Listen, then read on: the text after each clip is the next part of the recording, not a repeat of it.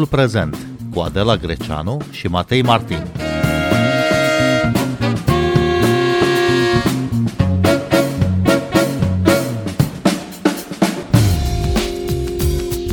Bine v-am găsit, noi suntem Adela Greceanu și Matei Martin în direct din studioul Radio România Cultural amenajat la Târgul de Carte Gaudeamus. Încercăm să găsim unele răspunsuri la marile teme ale actualității, de pildă criza economică. Suntem înconjurați de cărți și cărțile sunt mereu de mare ajutor dacă avem întrebări. Am invitat-o astăzi la timpul prezent pe Antonia Colibășanu, analist geopolitic, doctor în economie. Bună seara, bun venit la Radio România Cultural și la Gaudeamus. Bună seara, mă bucur să vă revăd. Uh, mă bucur să ne vedem aici între cărți. Este minunat sentimentul să simți mirosul de carte proaspătă. Uh, deci mulțumesc încă o dată pentru invitație. În cea mai recentă carte a dumneavoastră, 2022, The Geo-Economic Roundabout, How We Entered the First Global Economic War, vorbiți, iată, despre primul război mondial economic. Dar cum definiți uh, acest concept, război mondial economic? Păi este pentru prima oară când un război regional din punct de vedere operațional militar a trecut dincolo de frontiere prin uh, economie. Și asta în momentul în care au fost oprite, uh, oprit accesul în Marea Neagră a navelor comerciale din porturile Ucrainei, iar ca uh, răspuns, vestul a impus sancțiuni Rusiei. Sancțiunile nu au fost doar în Rusia, ci au avut repercusiune asupra uh, to- tuturor afacerilor mondiale, pentru că până la urmă nu doar în Rusia se făceau afaceri cu rușii și cu companiile rusești. Uh, făceau europenii, făceau americanii, făceau uh, asiaticii, uh, iar prin sancțiunile impuse de Occident s-a oprit practic uh, de cursul normal al afacerilor. Astfel, am intrat prima oară într-un război economic mondial, fără a avea și un război militar mondial. Avem un război militar regional până la urmă. În 2009 a fost criza economică globală, o criză a datoriilor. În 2020 a fost o criză a producției generată de sistarea activității industriale și economice pe fondul pandemiei, dar și o criză a finanțelor publice generată de o creștere a cheltuielilor de stat. Acum Europa se confruntă cu o inflație și cu perspectiva unei depresii economice și cu un război regional cum descrieți această criză? Ce e diferit de data asta? Păi, tocmai despre asta este vorba în cartea uh, pe care am uh, scris-o și pe care o voi lansa în câteva minute, de fapt, la, la Gaudeamus. Uh, cum am intrat în acest giratoriu? Pentru că intrarea în giratoriu s-a făcut înaintea începutului operațiunii militare din uh, Ucraina, înaintea războiului și invaziei rusești.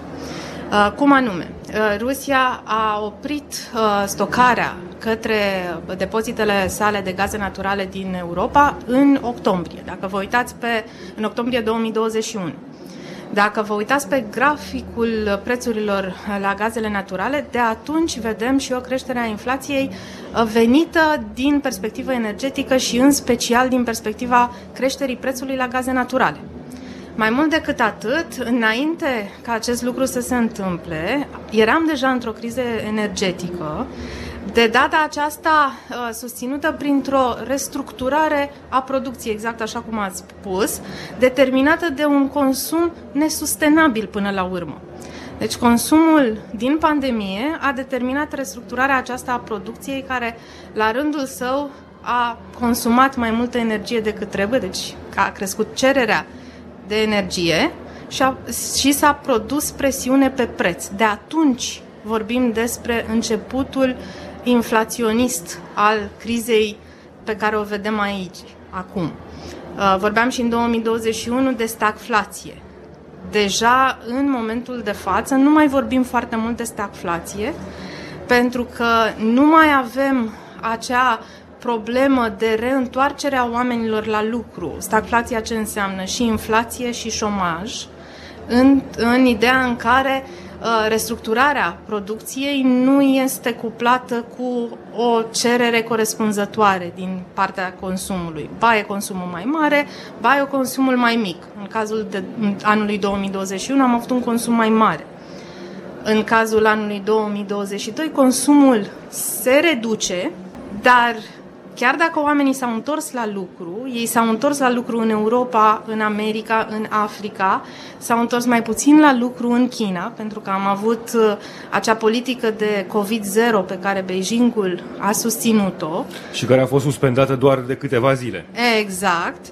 Uh, și care practic a însemnat presiune pe lanțurile de aprovizionare globală și susținerea acelui fenomen stagflaționist în zona asiatică.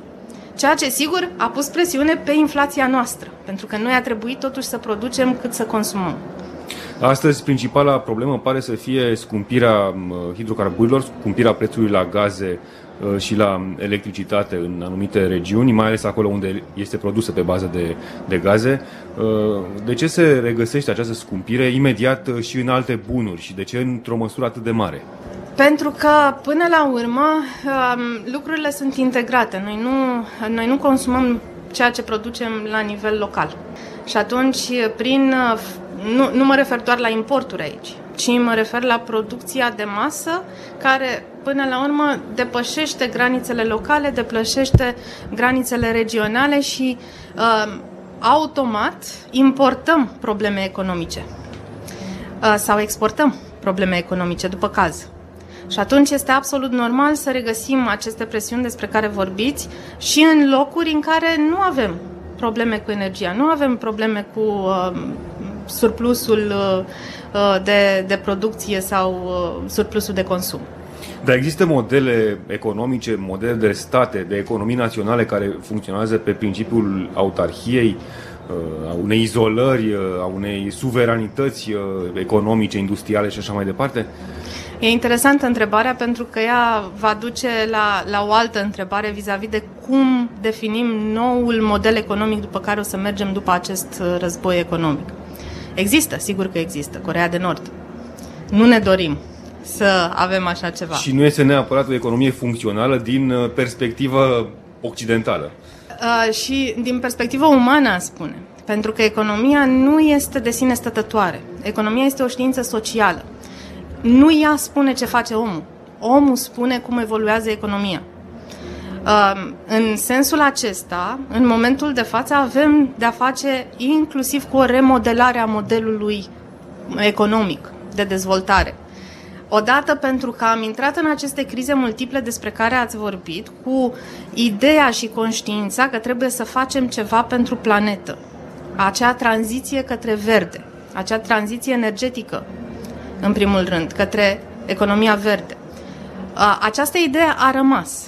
Cu toate acestea, în momentul de față, noi trebuie să ne adaptăm la ceea ce este mai urgent. Și adaptându-ne la ceea ce este mai urgent, de fapt ne redefinim modul de viață și redefinim ceea ce vrem noi să arate economia și modul în care vrem să se dezvolte. Și aici avem o discuție foarte interesantă între teoreticienii economici, dacă vreți, dacă rămânem pe un model liberal de tipul celui uh, pe care l-a, l-a implementat Hayek în uh, tipul modelului liberal occidental și așa mai departe, american. Bazat pe principiul cererii și ofertei, de pildă, și nu a contraofertelor politice de orice fel. Exact. Uh, care nici el nu mai este chiar atât de pur, aș spune, pentru că și acolo observăm niște tendințe de politici protecționiste din ce în ce mai crescânde, care îl modifică și îl aduce un pic mai, apar, mai aproape de modelul Polanii, care este cel pe care se fundamentează economia Chinei. Și care spune în felul următor, e bine să ne dezvoltăm dar e bine să și controlăm dezvoltarea. E bine să și controlăm societatea, pentru că societatea și piața și cererea și oferta nu pot sta de capul lor așa să se dezvolte singure, fără ca statul să aibă un punct de vedere în dezvoltarea aceasta. Și aici există influența occidentală care face ca în momentul de față să existe proteste apropo de ceea ce se întâmplă în China față de acest model. Pentru că sunt companii care își doresc afilierea la lanțurile de aprovizionare globale pentru că au văzut cam care este gustul profitului. Și atunci și aici există uh, presiunea pieței și mai puțin uh, a protecționismului. Dar balanța aceasta și discuția aceasta pe care o avem chiar noi aici uh, între noi modifică modul în care se comportă oamenii. Pentru că ei se duc la vot, pentru că ei se duc să cumpere, ei aleg ceea ce cumpără, ei aleg ceea ce fac și prin toate aceste alegeri, de fapt, determină economia, determină dezvoltarea economică. Asculți timpul prezent! Timpul prezent e un talk show zilnic despre politică, societate și cultură difuzat la Radio România Cultural. Ne puteți asculta pe Apple Podcasts, Google Podcasts, Castbox, Spotify și altele. Europa își propusese oricum uh, să renunțe la gaz, la energia bazată pe gaz. Uh, a trebuit să o facă mult mai repede. Tot întregul proces este accelerat acum uh, pe baza relației cu Rusia. Cum vedeți viitorul acesta energetic al Europei, mai ales uh, pornind de la ideea că energiile regenerabile sunt mult mai greu de obținut, mult mai scumpe, indisponibile în multe locuri și așa mai departe? Ne adaptăm. Um, culmea este că în mijlocul acestui uh, război economic global uh, se află în primul rând Europa. Se află în primul rând economia europeană și modul în care vedem noi dezvoltarea. Și atunci ne adaptăm renunțăm la gazele naturale rusești, dar nu renunțăm la gazele petrol lichefiat care vin din alte surse. Începem să gândim, să regândim infrastructură, începem să regândim modalitatea de producție, ne reindustrializăm și în același timp investim inclusiv în acele elemente ale zonei de energie verde care fuseseră puțin lăsate deoparte hidronuclearul, erau cumva, nuclearul cel puțin uh, era foarte dezbătut în ceea ce privește uh, sustenabilitatea acestuia ca energie verde. În momentul de față observați că nu mai e chiar atât de dezbătut, tocmai pentru că vedem că trebuie să ne adaptăm, trebuie să regândim fluxurile și să vedem ce putem face fără a investi în lucruri pe care nu le cunoaștem deloc. Din această perspectivă, scad investițiile în tot ceea ce înseamnă energie verde inovativă. Baterii, uh, eu mai știu ce alte uh, inovații, da? Până la urmă, adaptarea înseamnă nevoie. Nevoie de susținere energetică. Iar nevoia aceasta pentru Europa e în primul rând industrială. Și asta și din perspectiva a ceea ce spuneați mai de, devreme vis-a-vis de pandemie și de cum s-a relocat producția. Pentru că pandemia ne-a învățat că prea multă dependență nu face bine. Și așa cum ne gândim la energia verde, ne gândim să ne diminuăm și dependențele față de state care sunt un pic prea departe de noi sau care nu produc ceea ce avem noi nevoie neapărat în timpii în care avem nevoie. Bun, și atunci uh, vin și vă întreb, Antonia Colibășanu, mai departe, cum vedeți dezvoltarea asta a economiei uh, pe un model de cooperare multilaterală, pe un model de punere în comun a resurselor, de comunizare a datoriilor, a problemelor și așa mai departe, sau din potrivă pe un model bazat pe suveranități naționale? Este clar că uh, vom avea la nivel mondial mai multă suveranitate. La nivel european încă sper și încă văd tendințe de cooperare. Este greu, mai ales astăzi, este greu să vezi tendințele de cooperare, coeziune și înțelegerea problemelor uh, în comun. Însă, cu toate acestea, protecționismul european este până la urmă în politică economică comună.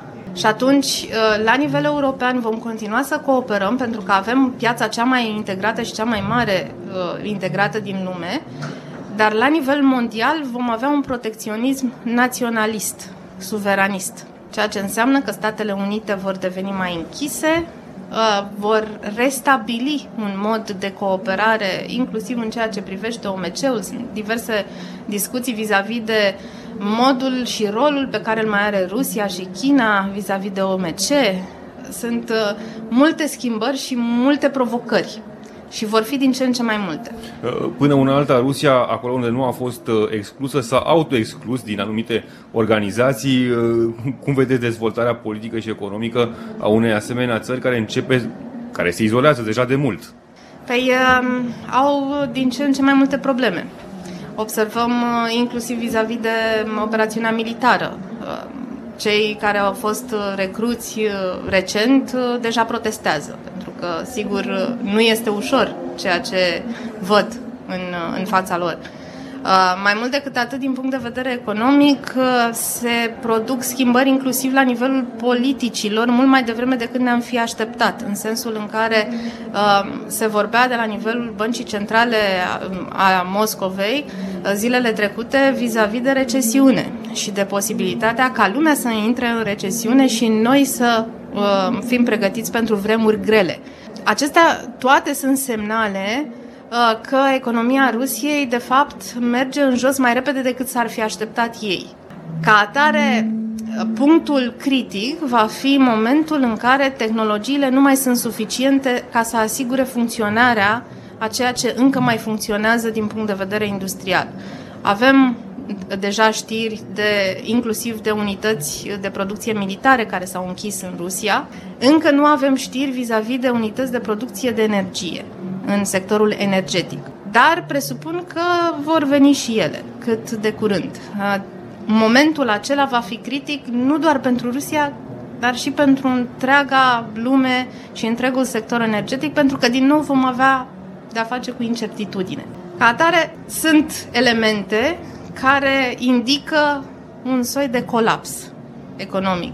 Dacă Kremlinul va răspunde rapid sau mai lent, felul în care o va face, lucrurile acestea sunt mai mult de zona analist, analiștilor politici decât uh, și de zona întrebărilor și speculațiilor, aș putea spune în momentul de față, având în vedere politicul uh, de la Kremlin. Dar, sigur, orice război se termină cu niște negocieri, nu? La un moment dat or să vină și ele. Nu foarte curând, cred eu. Antonia Colibășanu, vorbiți despre un război mondial economic, dar care ar fi totuși zonele cele mai afectate de pe glob? Una dintre ele este lângă noi. Se numește Ucraina. Cum va arăta Ucraina după acest război militar? Ce repercusiuni va avea modul în care va arăta Ucraina pentru vecinii săi? Pentru planetă, pentru că, sigur, Ucraina este un producător mondial de grâne, uh, ca atare de cereale. Ca atare, uh, cel mai afectat punct este regiunea Mării Negre. Este nodul lumii în momentul de față. Într-un fel, pentru vecini, aceste știri sunt negative, dar trebuie să vedem și partea plină a paharului, să vedem cum putem să ne organizăm ca să putem să ieșim pe plus sau măcar să ieșim pe zero, dacă nu pe plus, în sensul inovației în zona infrastructurii, în sensul dezvoltării. Cu, cu siguranță se va discuta despre un ajutor european, un ajutor occidental, mă refer și la uh, relația transatlantică aici, când spun occidental, uh, din partea uh, către, către Kiev, din partea Statelor Unite, Uniunii Europene, către Kiev. Se vorbește deja despre un plan Marshall pentru exact. Ucraina. Exact. Dar ce... nu știm exact ce va conține acel plan Marshall. Știm cu siguranță că probabil, cel mai probabil, trebuie să fim pregătiți cu infrastructură pentru a ajuta Ucraina să continue să exporte, să continue să lucreze cu lumea. Dar ce datorie are lumea occidentală, Uniunea Europeană, față de Ucraina aflată acum în război? Nu știu dacă e vorba de datorie. Cred că e vorba uh, față de Ucraina. Cred că este vorba de datorie față de stabilitatea statelor europene, față de noi înșine, dacă vrem să, să o luăm în sensul datoriei. Pentru că, până la urmă, Ucraina, o Ucraina dezorganizată, cu risc securitar major, fără susținere economică, fără, uh, să zic așa, fără resurse de continuare, va fi un uh, loc extrem de riscant la granițele noastre. Un loc incontrolabil. Nu vrem așa ceva. Mai mult decât atât, din perspectiva faptului că Ucraina este unul dintre producătorii mondiali de cereale, lumea are nevoie de hrană, are nevoie de cereale. Ca atare, nu ar trebui să pierdem această resursă. Sigur că putem să discutăm în sensul uh, a afecțiunilor pe care le are această țară după război. Cât va mai putea să producă? Ce fel de infrastructură va avea după război? cum și unde va mai putea să mai stocheze orice producție ar face. Sunt întrebări tactice până la urmă. Știm cu siguranță că nu vrem gaura neagră a unui conflict neștiut lângă noi. Și asta riscăm să avem dacă Rusia continuă să aibă, să, să meargă pe ideea invaziei și pe controlul spre diminuarea capacităților economice a Ucrainei. Și care sunt uh, perspectivele de ieșire din criză pe termen mediu? Asta este o întrebare grea. Cred că perspectiva ține de modul în care putem să ne adaptăm și să găsim soluții noi în Europa în comun pentru a gândi cum putem să ne ajutăm în primul rând reciproc și cum putem să ajutăm Ucraina să rămână la suprafață din punct de vedere socioeconomic. Nu am un răspuns foarte clar. Este, dacă vreți, românescul văzând și făcând. Pentru că provocările pe care le pune în momentul de față atacul rusesc asupra infrastructurii critice din Ucraina sunt nemai întâlnite din punct de vedere tactic-militar, tactic-economic și atunci Occidentul nu are altă șansă decât să se adapteze. Și din perspectivă economică, este Occidentul, este Europa în stare să susțină uh, Ucraina pe această perioadă dură a războiului?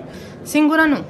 Cu siguranță nu, pentru că vorbeam uh, la începutul uh, emisiunii despre provocările pe care le avem din 2009 încoace. Ca atare suntem și știm că suntem slăbiți.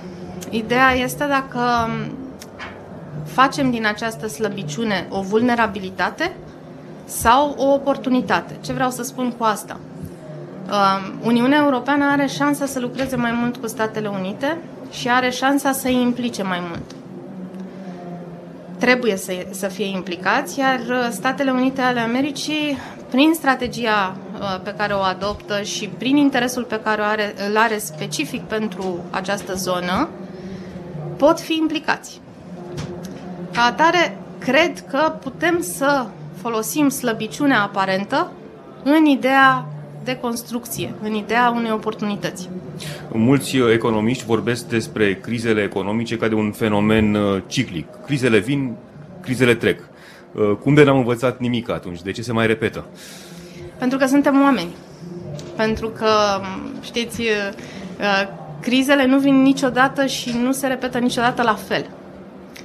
Așa cum oamenii fac să funcționeze economia, tot oamenii sunt cei care fac să nu mai funcționeze economia, pentru că la un moment dat producem decalaje prin acțiunile noastre. Nu ne place să vorbim despre lucrul ăsta, nici nu ne dăm seama când facem decalajele, pentru că noi gândim la nivel individual, iar decalajele se fac la nivel comunitar. Și ce ați învățat din această criză? Păi, criza încă se uh, desfășoară, ca să zic așa, încă avem de învățat. Uh, dacă ar fi să, să fie prima lecție, aș zice, din titlul uh, cărții mele, am intrat în giratoriu. Important este să vedem pe unde ieșim și cum ieșim. În uh, România, de asemenea, am văzut deja efectele crizei acesteia complexe. Toate s-au scumpit în valuri succesive și probabil că vor mai crește prețurile la unele produse, la produsele de bază, la energie. Ce, ce se va întâmpla? Ce credeți că se va întâmpla în viitorul apropiat? Uh, cu siguranță noi suntem totuși uh, într-o zonă în care lucrurile nu sunt atât de grave în sensul în care avem stocuri energetice suficiente, avem și producție, sigur că lucrurile acestea au tot fost puse. Um, important este că în această iarnă sau peste această iarnă vom trece cu bine. Ca atare, întrebarea, de fapt, de un milion de puncte, cred că este cam cum o să reluăm activitatea economică din primăvară. Cam ce proiecte vor veni pe masă și cum le vom aborda din iarnă-primăvară. Pentru că vorbeam despre infrastructură și despre oportunități. E important să gândim de acum ce se va întâmpla. Pentru cetățeanul de rând, pentru noi, cei care suntem aici uh, la, la masă și pentru cei care ne ascultă, cred că e important să ne gândim la economisire, la investiții în lucruri uh, stabile și, uh, și prin lucruri stabile înțeleg uh, cele strategice. Educație, dacă ar fi pentru guvern, ar fi și sănătate, că și, de ace- și, a, și acel element este un sector de infrastructură critic esențial pentru o țară de graniță NATO. Și uh, aș mai spune că inflația probabil că va continua să crească, însă nu în același ritm în care crește în vestul Europei. Stăm un pic mai bine pentru că suntem decuplați așa cum am fost și până acum de crizele puternice occidentale și pentru că avem producție energetică și avem și capacitatea să ne hrănim. Avem și producție din agricultură suficientă pentru consum. Ca atare, sunt împărțite cumva uh, lucrurile în hai să fim un pic mai precauți, dar nu este totul așa de negru pe cum pare. Paharul este totuși plin. Are o parte importantă plină. În finalul discuției noastre câteva recomandări de lectură. Ce să citim, Antonia Colibășanu, ca să înțelegem mecanismele care declanșează crizele economice? O carte foarte, foarte bună în uh, sensul economic pur uh, și al războiului economic este uh, War by Other Means, de Blackburn. Este tot o carte în engleză pe care o recomand. Um, iar o carte foarte bună ca să înțelegem crizele socioeconomice și modul în care acestea au evoluat, mai ales în zona eurasiatică, este o carte pe care am citit-o recent. Nu este, uh, este tradusă recent în România, dar uh, nu este foarte recentă, scrisă de Erika Fetland și se numește Granița. Autoarea a călătorit în jurul Rusiei și a discutat din perspectiva antropologică și istorică problemele socioeconomice cu care se confruntă zona de graniță. Iar uh, noi vă recomandăm uh, cărțile invitatei noastre, Antonia Colibășanu, Geopolitică și Geoeconomie Contemporană și 2022, The Geoeconomic Roundabout, How We Entered the First Global Economic War. Ambele apărute la editura Tritonic, ambele se vor lansa peste câteva minute aici la Târgul de Carte Gaudeamus.